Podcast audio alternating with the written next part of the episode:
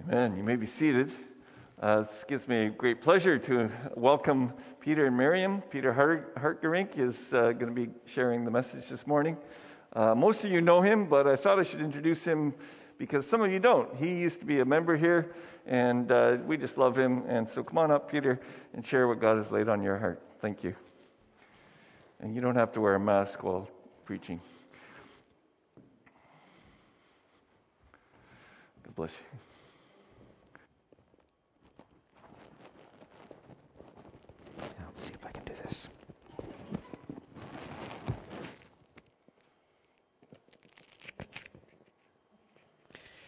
Life is complicated sometimes, isn't it? More complicated right now in many ways than we've been used to prior to COVID. Uh, but God gives us grace for all these different little things and big things. Okay, so uh, first of all, I just want to say, in all sincerity, it's great to be back. Um, we know that we're where God has placed us, church wise and community wise, but we're very happy to be here and really miss this place and and the people of Eastgate. And I also want to thank the worship team. I always really appreciate a worship team that is led by the Spirit, and I, you couldn't have picked a better song uh, as a as a song just prior to my message. So thank you for that. Whoever did that, I guess that was God. thank you, Lord. Um, so the title of my message this morning is "The Way of the Cross," and really I'm going to be preaching on tribulation and persecution. Last fall, the pastor at Harmony Community Church, where, which is our current church home, did a series on the kingdom of God, and he said there's one final topic that we need to address, but I want, he said to me, I want you to do it. And the topic is tribulation. So I said, thanks. Everybody's favorite topic, right? But I do think it's really important. So uh, we're going to be looking at what tribulation is really and why we go through it. But I want to start with the scripture, and then before we get into the really the meat of what tribulation is, we're going to do a, just a quick overview of the history of persecution, because in the scriptural context, tribulation is usually a, kind of a code word for persecution. It means more than that, but it's usually used in reference to persecution. So we're going to look at the history of persecution really compacted because it's a big history, and then get into the word itself. I just want to read this first of all, so you can actually follow the scripture on your slides. So this is a, this is a, a little segment of one of the um, episodes in the book of Acts when Paul and Barnabas were on their preaching tour, and they encountered some opposition. So it says they stoned Paul this, this would refer to Jews from another city where he had already preached and they didn't like the message and they chased him to the next town. It says they stoned Paul and dragged him out of the city, supposing that he was dead. But when the disciples gathered about him, he rose up. Now that's significant. We'll come back to that later. He rose up and entered the city, and on the next day he went on with Barnabas to Derbe. When they had preached the gospel to that city and had made many disciples, they returned to Lystra and to Iconium and to Antioch, strengthening the souls of the disciples, encouraging them to continue in the faith, and saying that through many tribulations we must enter the kingdom of God. And that is reading my text. Through many tribulations we must enter the kingdom of God. So, who likes that message? But it's in the Bible. I have a friend, well, friend that I follow on Twitter. I've actually, I've, he's from Kansas City, but I've actually met him. But he writes extensively and teaches on topics related to persecution and the end times and a wide range of topics. Anyway, he put this, just this verse on Twitter recently without reference and a number of his followers said it's heresy. He said, No, it isn't. It's scripture. So it's not a popular theme. Not everybody wants to hear about tribulation. Um, but before we get into why this verse is in the Bible and what God wants to say to us through it, we're just going to take a quick look at the history of persecution of believers. So we have to remember that the scriptures were written in a time when there was a lot of persecution of Christians, and it increased for the next few hundred years. That's not our experience.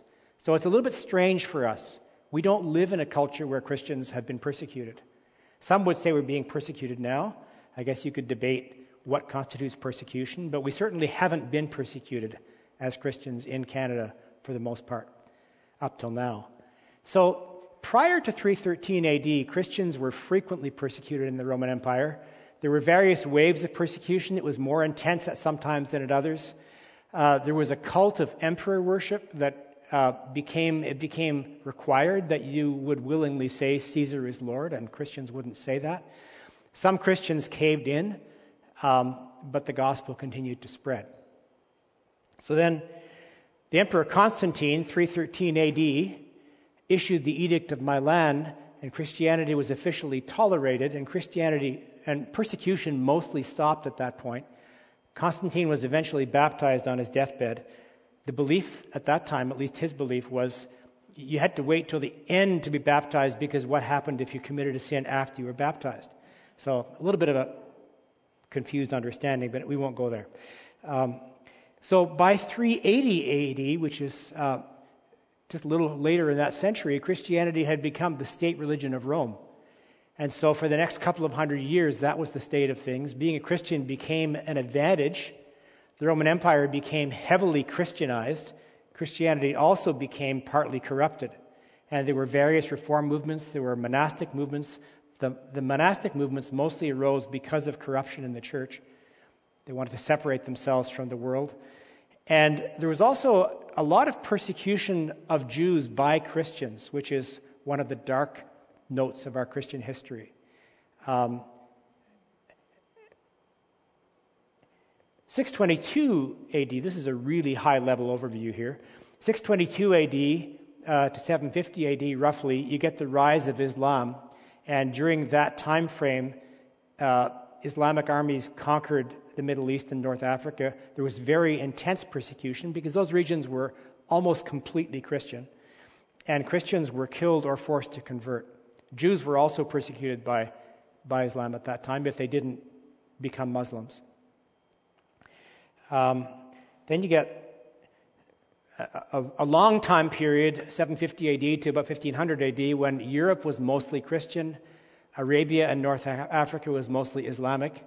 There were various missionary movements from time to time. Ireland would be an example of an area that was uh, became Christian through missionary endeavor through St. Patrick. It was actually earlier than this, but there were missions at different times to different parts. Because even though Europe was technically Christian, it wasn't really necessarily Christian everywhere, and they also were there were missions to various other places as well. Christianity was sometimes imposed by force, so if a king became a Christian, he declared that the whole country was Christian, which is a bit problematic, but anyway, we won't go there either. Christian persecution of Jews continued, and Christian Europe and Islam were sometimes at war, so we had the Crusades.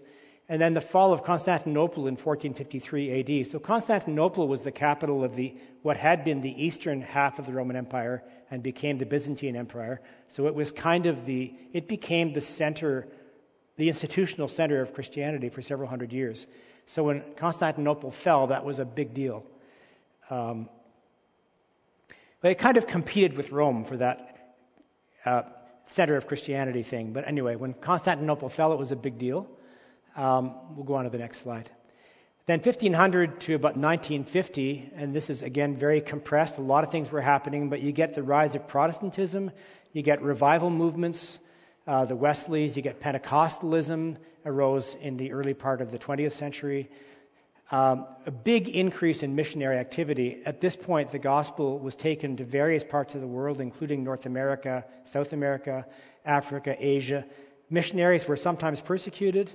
Christianity was still sometimes imposed by force, so we have our own dark history in Canada of uh, residential schools, which was an attempt to impose both kind of white Western culture and a version of Christianity. A lot of people would say it wasn't really Christianity that was being taught, but we won't go there either. so the growth of evangelicalism and Pentecostalism during this time. And then the last sort of 50, the last half of the 20th century, there was persecution in places like China and the USSR, persecution of, of Christians in, and also in the Islamic world still. But in North America, Christians mostly experienced peace, prosperity, and favor. So evangelical Christianity was mostly favored or at least tolerated. So North, this is really my point with this history, part of my point. North American white evangelicals aren't used to persecution and we don't like it and we think it's wrong that it should happen. For the most part, we get offended by it. Like the, the dominant response of North American white evangelicals to persecution is this should not be happening, change the government. Let's fix it. Bit of a caricature, but I don't think it's far off.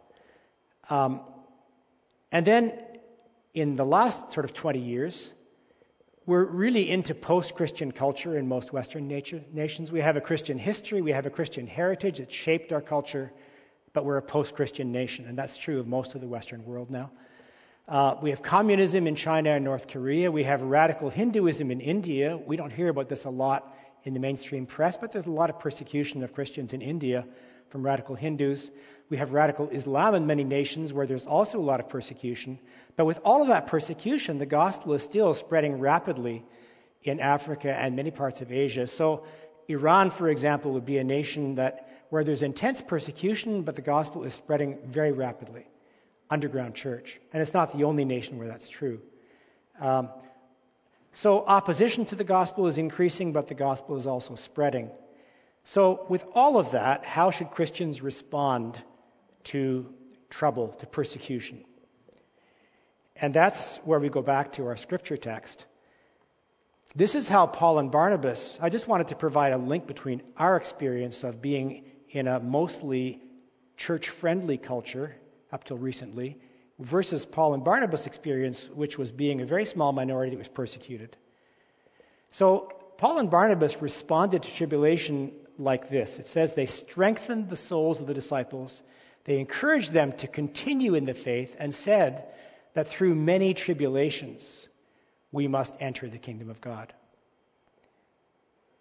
So I want to give just one example of somebody who was persecuted and then get into the text itself. So there was a young slave girl. This is a fairly well known piece of history if you accept the account that was published by the Church of Lyon. They sent an account to other churches of, of her persecution. So, a young slave girl who's 12 years old in Lyon, in France. So, at this time, Christianity had spread to quite an extent in the Roman Empire. There were Christians in many places, but they were very much still a minority and still persecuted. And the persecution, under some emperors, it was mandated by Rome. Under other emperors, it was just allowed to happen so the local magistrates could do whatever they wanted, basically. So, and it was common for persecution to happen during public festivals, public games, carnivals. So, in this particular case, so as part of the carnival or the festival, the Christians would get offered basically to the lions. That was sort of the that's the caricature, but it actually happened. Uh, so, in this particular case, part of what uh, happened was they were persecuted, tortured in order to exact a confession of sin, and the sin would be that they committed cannibalism or some other kind of wrong. And, and some people did cave in because of the fear of torture. This young girl was placed in stocks and tortured in a wide variety of ways. They couldn't exact any confession out of her except the line at the bottom in yellow, which says, I am a Christian and we do no evil. That was all she ever said in response to every torture. Whenever they asked her to confess something, she said, I am a Christian and we do no evil. They placed red hot irons pressed them against her flesh.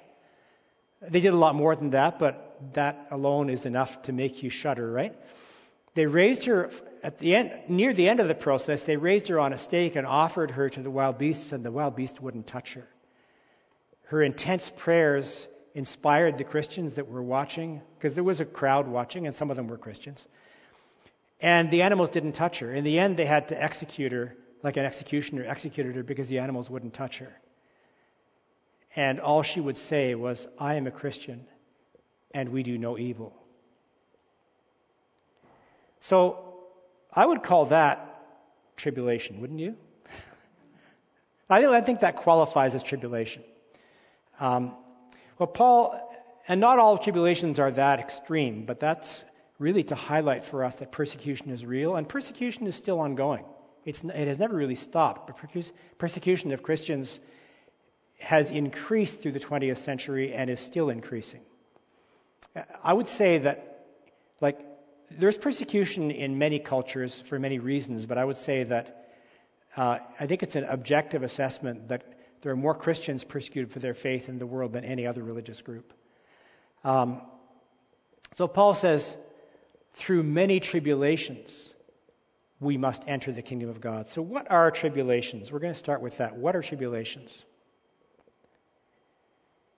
So, the word tribulation actually comes from a Latin word, tribulare, which means to oppress or to squeeze. And that word comes from the word tribulum, which refers to a threshing sledge. Now, a threshing, threshing sledge is a board with inset pieces of metal or stone that was used in the ancient world and still used in some places to thresh grain. So, the process of threshing grain is you separate the wheat from the chaff. And it's not a gentle process. So, this board was dragged over the ripe grain to separate the grain from the chaff. Now imagine that board is somebody's back and the threshing sledge is being dragged over their back. Take a look at a threshing sledge. That's the next, the next slide. So imagine that, and those are pieces of metal. Imagine that being dragged over your back. So that's a, a picture of, there's actually a psalm that talks about that. It talks about your back being plowed and it says it's referring to oppression. And it's an image. I don't think that literally happened, but it did happen to Jesus with the cat of nine tails and the 39 lashes. His back was laid open. So, the Greek word that's used for tribulation is a word that refers to compression. So, it's like a narrow place that hems you in, it leaves you with no options and it can also refer to the internal pressure. So it might be a literal physical place. I mean, that could happen that you're actually hemmed in, you have no physical escape. But it can also refer to the pressure that you feel when you're facing oppression. Like you're, you're, you're in fear, right? What am I going to do? How am I going to respond? Am I going to be able to stay faithful? Can I get out of it? Can I be faithful in it? There are lots of questions. What's going to happen to my family, right? All the internal pressures that a person feels. That's all part of the tribulation. So you may never have experienced direct persecution for your faith. Few white North American believers have encountered direct, intense persecution. But most of us have experienced some form of trial or tribulation. In fact, I would say everybody has. So, again, the Greek word for tribulation refers to being hemmed in or being under pressure. It could be direct persecution, but it this is the conclusion I came to when I was thinking about this. It could also be other forms of hardship or opposition that flow from our choice to obey God or that challenge us to respond in a godly way. So, whatever trial you experience because you're being obedient to God, that is real to you. And I don't think we should ever minimize somebody else's trial and say, well, it's not as big as this one, so it doesn't count. If, if you're being obedient to God and you experience trial because of it, that's a tribulation. It may not be as intense as somebody else's, but it still counts. And it's important for us to know how to go through it because my expectation is that tribulations will increase in the years to come. For sure, trouble of various kinds is increasing in our culture right now. Would you agree with that? I think, I think all of us would. And, and you could consider COVID as a kind of tribulation. It's not persecution of Christians per se, but it certainly brought lots of trouble to lots of people, including Christians. And it challenges us. How are we going to respond to God in obedience during these times? So here are some examples from my life.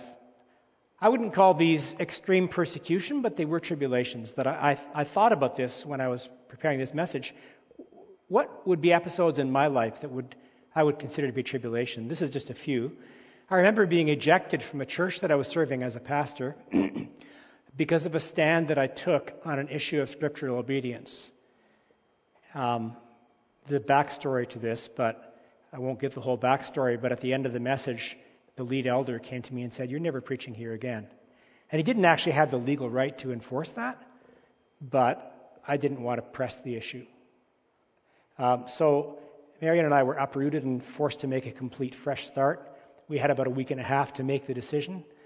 Um, again, we could have pressed our rights, but we didn't choose to do that. Um, I remember the years following that upheaval, living below the poverty line with a wife and young children, planning a church with no financial support from outside. I had to fight my fears and choose to trust God for His provision. I remember several occasions when I had to fight a battle to forgive someone who had undermined my leadership in a church I had planted or was leading. Is that tribulation? You decide. I experienced it as tribulation. You could say low grade tribulation, but it counts. I remember times when my efforts to witness to a colleague or a family member or a neighbor provoked a strong hostile reaction.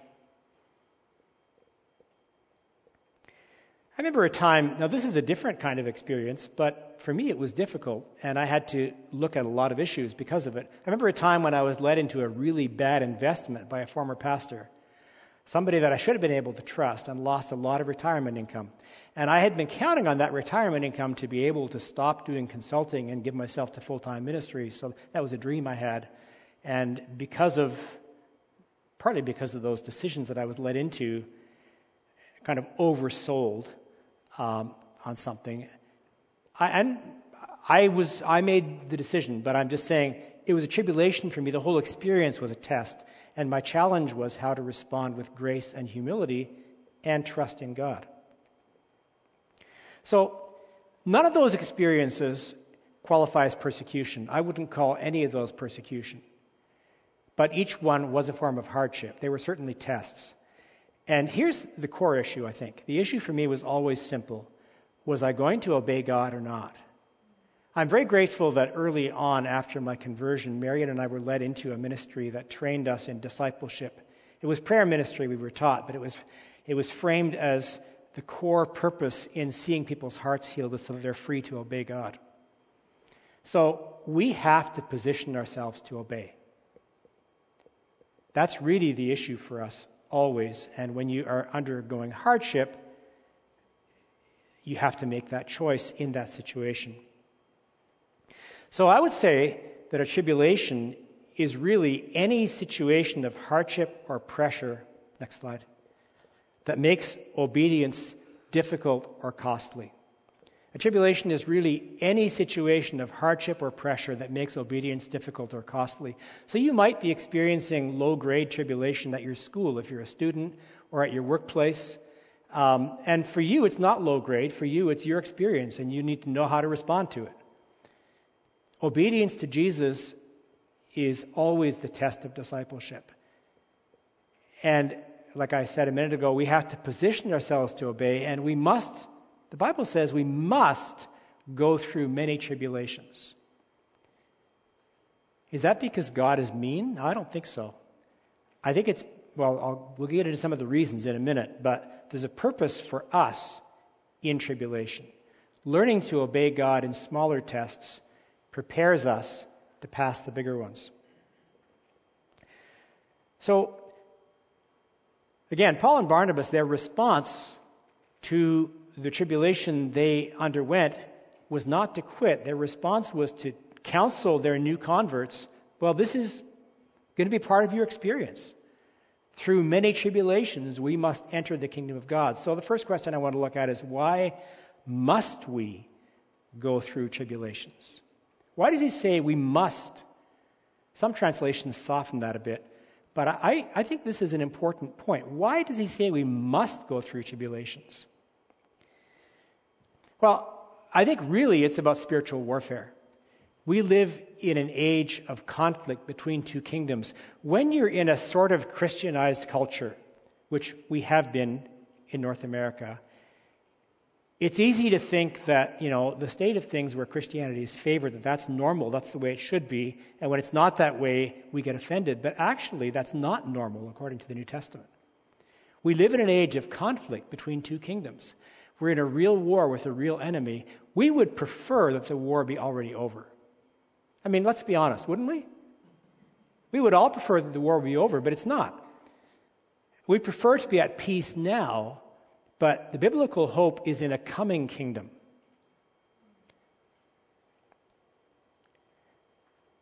So, spiritual warfare is inevitable.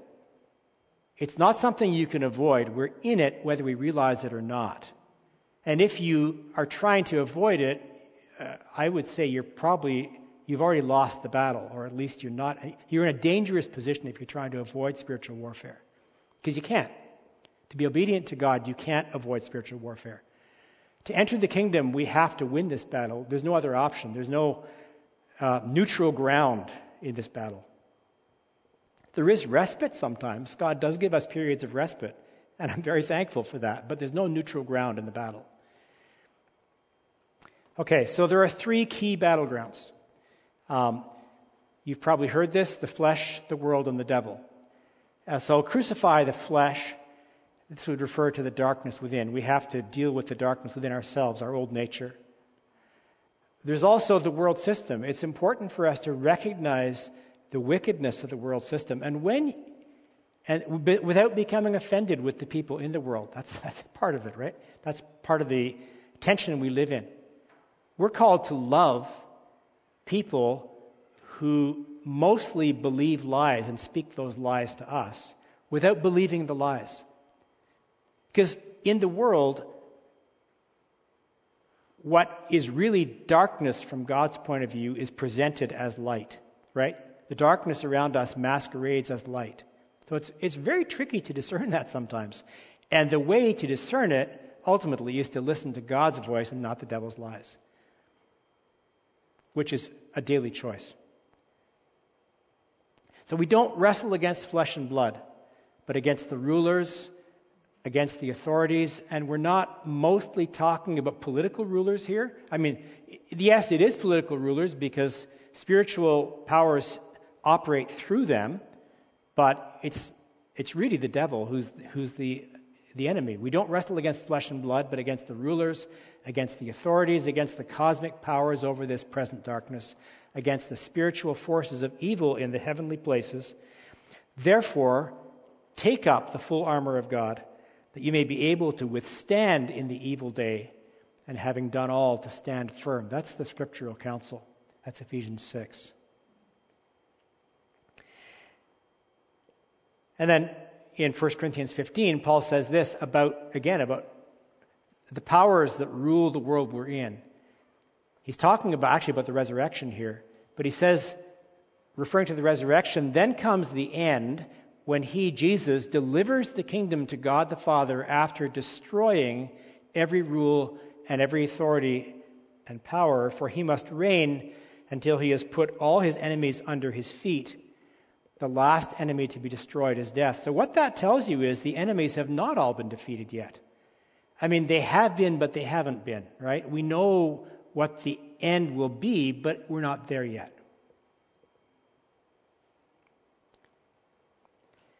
So, one of the keys to understanding tribulation is to understand that we're in a spiritual battle.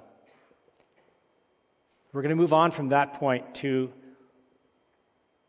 God's positive purpose for us in tribulation. So, one of the positive purposes for us in tribulation is tribulations train us in obedience. And Jesus is our model, right? And it says in Philippians 2 that he, Jesus, did not consider equality with God something to be grasped. So he could have claimed his rights in, in a sense and said, Well, I'm God, I don't have to do this. But he didn't. It says he made himself nothing by taking the very nature of a servant, being made in human likeness. And being found in appearance as a man, he humbled himself by becoming obedient to death, even death on a cross. I don't know if you've thought about the fact that Jesus had to humble himself to accept persecution. It was a daily choice that he had to make. And it's really explicit in Hebrews 5, verse 8. I don't know about you, but when I first grasped what this verse was saying, it, it kind of shocked me, but it's, it's powerful.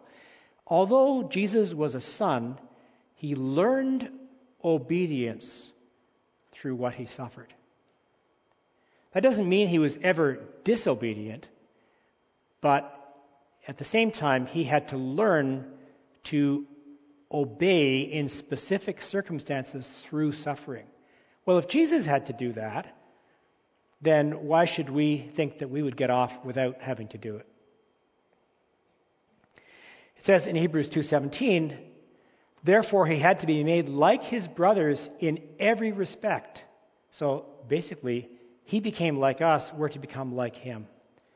So that he might become a merciful and faithful high priest. So this is another purpose of tribulation. It's training us in obedience, it's also teaching us to be merciful. So we're not supposed to become offended when we encounter tribulation. I mean, to be honest, we sometimes do, but we have to fight that, right? And humble ourselves because tribulations have a purpose of teaching us to be merciful. So Jesus became, it says, a merciful and faithful high priest in the service of God by entering into suffering. And then another purpose of tribulation is to train us to listen to God. See, if you're not having any kind of trouble, you might not bother thinking you need to. Why would you need to listen to God? Everything's fine. I'm good. It's okay. God's there. He's, I know He's there, but I, am good. I can manage. Everything's fine. But when you're in trouble, you know you need to listen. So when Marianne and I um, were ejected from the church we were serving, but this is like 32 years ago now. But anyway, uh, when this happened, um, we prayed. We had learned during the few years prior to that that God could speak to us, could direct us through prayer. He speaks through his written word. I know he does, but I'm talking about the specific direction that you need when you're trying to make a decision, and you're not going to find the specific answer to your situation directly in the word. You'll find principles, but sometimes you need to know what you're supposed to do, right? Like when David consulted the Lord, all he had was the Urim and the Thummim. They could tell him yes or they could tell him no. But we have the Holy Spirit who will actually speak to us.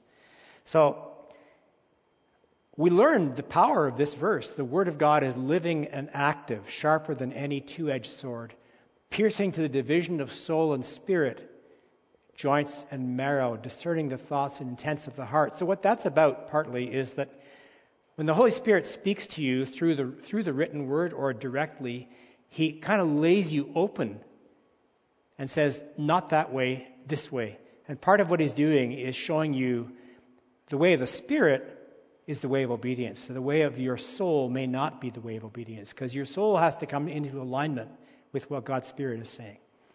Right? My heart has to come into a place where I'm willing to say, Yes, God, I'll do what you say. But to know what that is, I have to listen to Him. I have to go to him and say, Lord, I can't, I don't know what to do. I need you to speak to me. So we prayed, and the Lord answered, and he directed us. So, so that's a little look at why we must go through tribulations. But now we're going to look at another word here, which is the word through. So Paul and Barnabas said to their new disciples, through many tribulations we must enter the kingdom of God.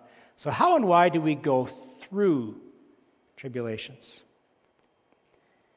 Well, I think one of the keys here is to recognize that we have an eternal perspective. So, tribulations are not our destiny, they're something we go through. Testing prepares us for coming glory.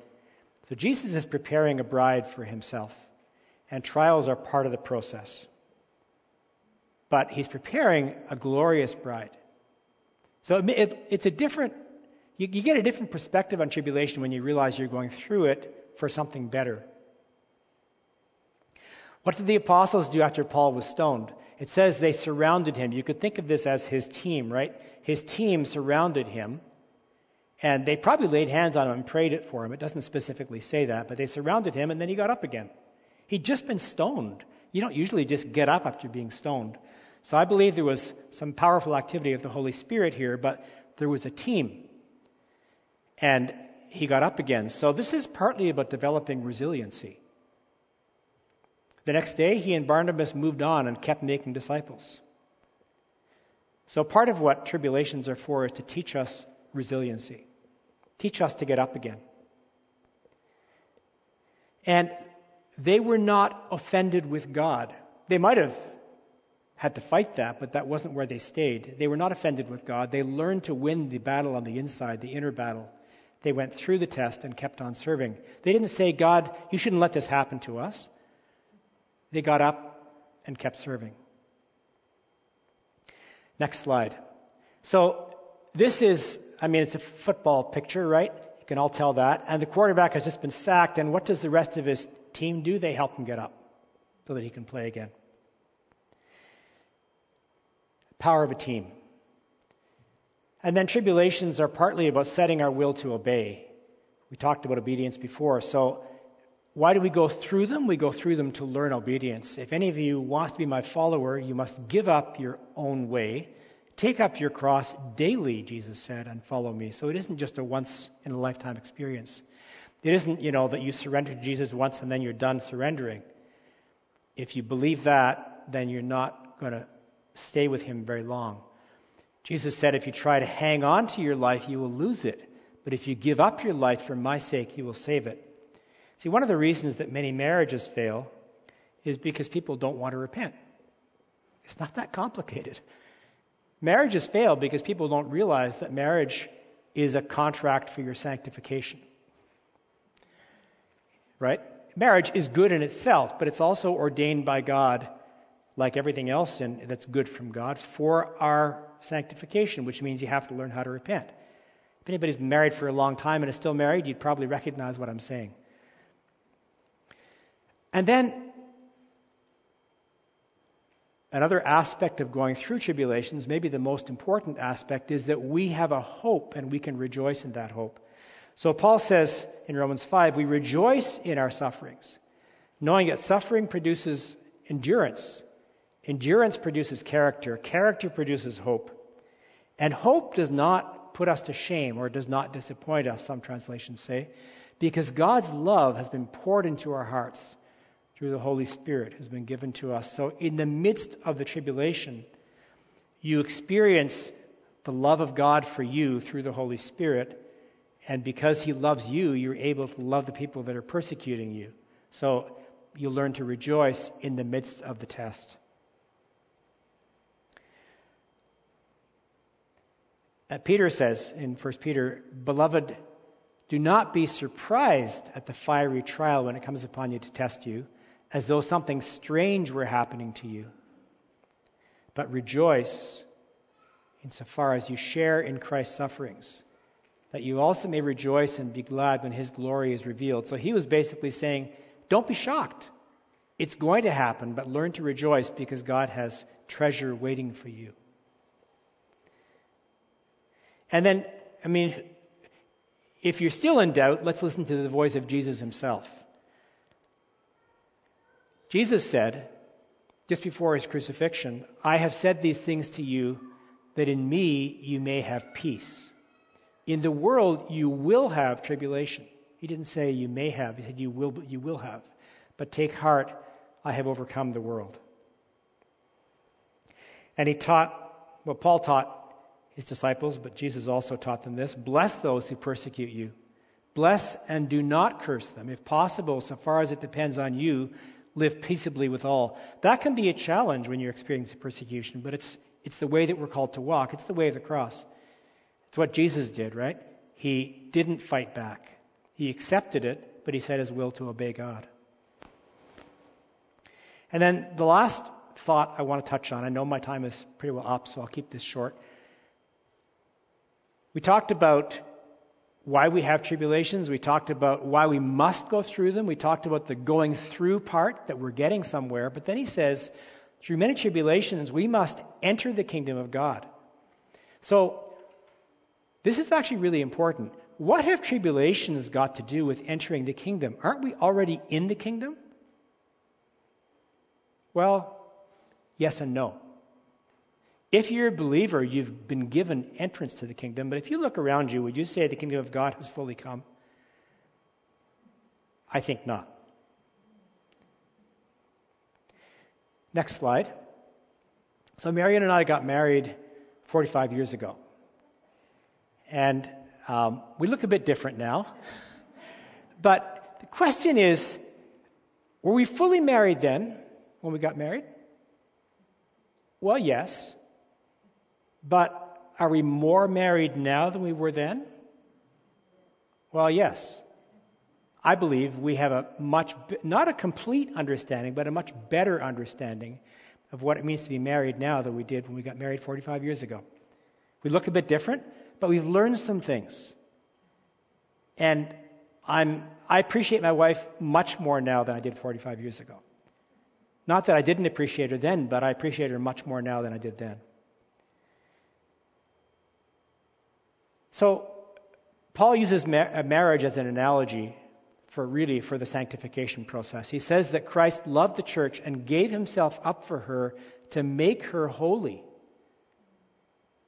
cleansing her by the washing with water through the word. So that means we need to listen to God speaking to us every day because he's changing us, right?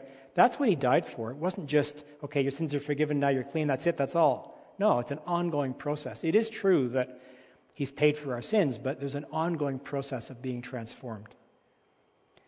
And then he says that his purpose is to be able to present his bride to himself. Think about this as a radiant church without stain or wrinkle or any other blemish, but holy and blameless. That's what we're on the way to. That's God's purpose. That's what Jesus wants for his bride. So, just a quick look at kind of the history of our salvation. All these are scriptural truths. The Bible says that you were saved before the foundation of the world. The Bible also says in the same book, almost in the same chapter, that you were saved when Jesus died for you on the cross. The Bible also says that you were saved when you believed. And the Bible also says that you will be saved when Jesus returns to reign openly on earth as king. And at that time, he will give us entrance into his kingdom. So it's actually possible to have believed in Jesus and not. I don't know how else you can read the New Testament. If you're a Calvinist, you won't like this. But it's possible to have professed belief in Jesus at one time and not get entrance into his heavenly kingdom. It is possible. Because you can completely fall away and renounce him. Jesus warns us about that, actually. So, tribulations are about preparation for the heavenly kingdom.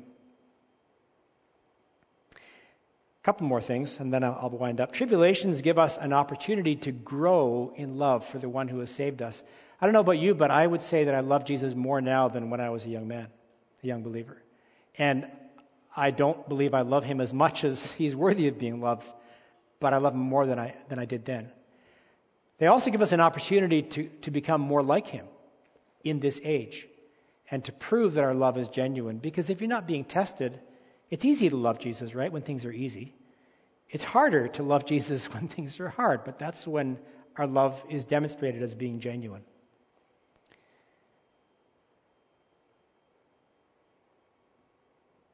So Paul says in Romans 13 that we need to understand the present time. He says, The hour has already come for you to wake up from your slumber because our salvation is nearer now than when we first believed.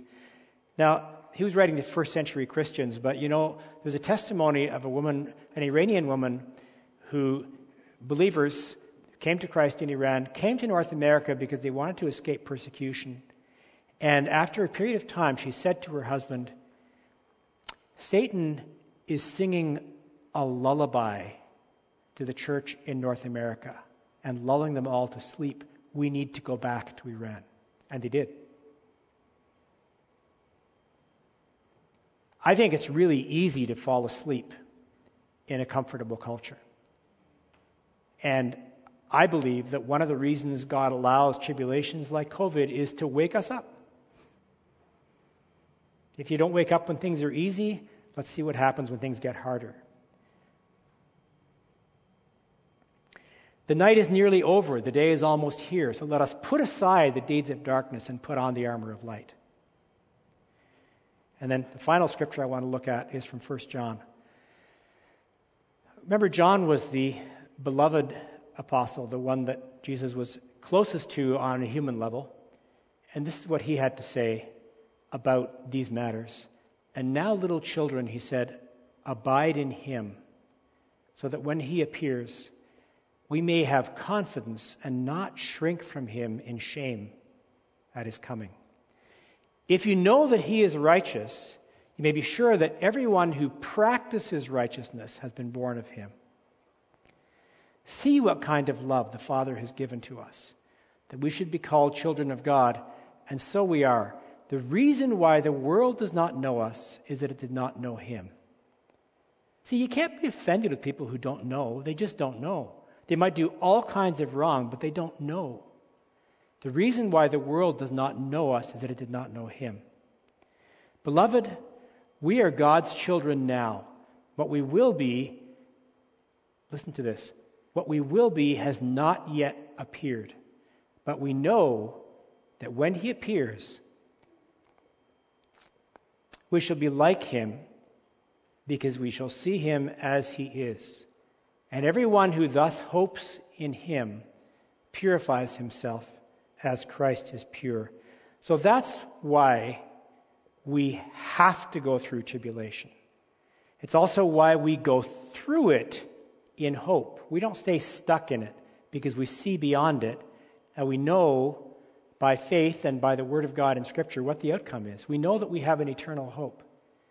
And so we can welcome the work of God.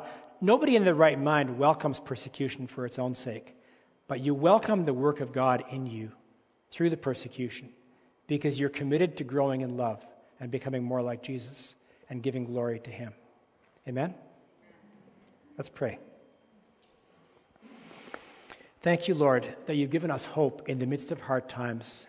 And we do recognize that we have not found these times easy, but we also recognize that they may get harder, but you are good. And we choose to fix our eyes on you on your goodness, on your mercy, on your kindness to us.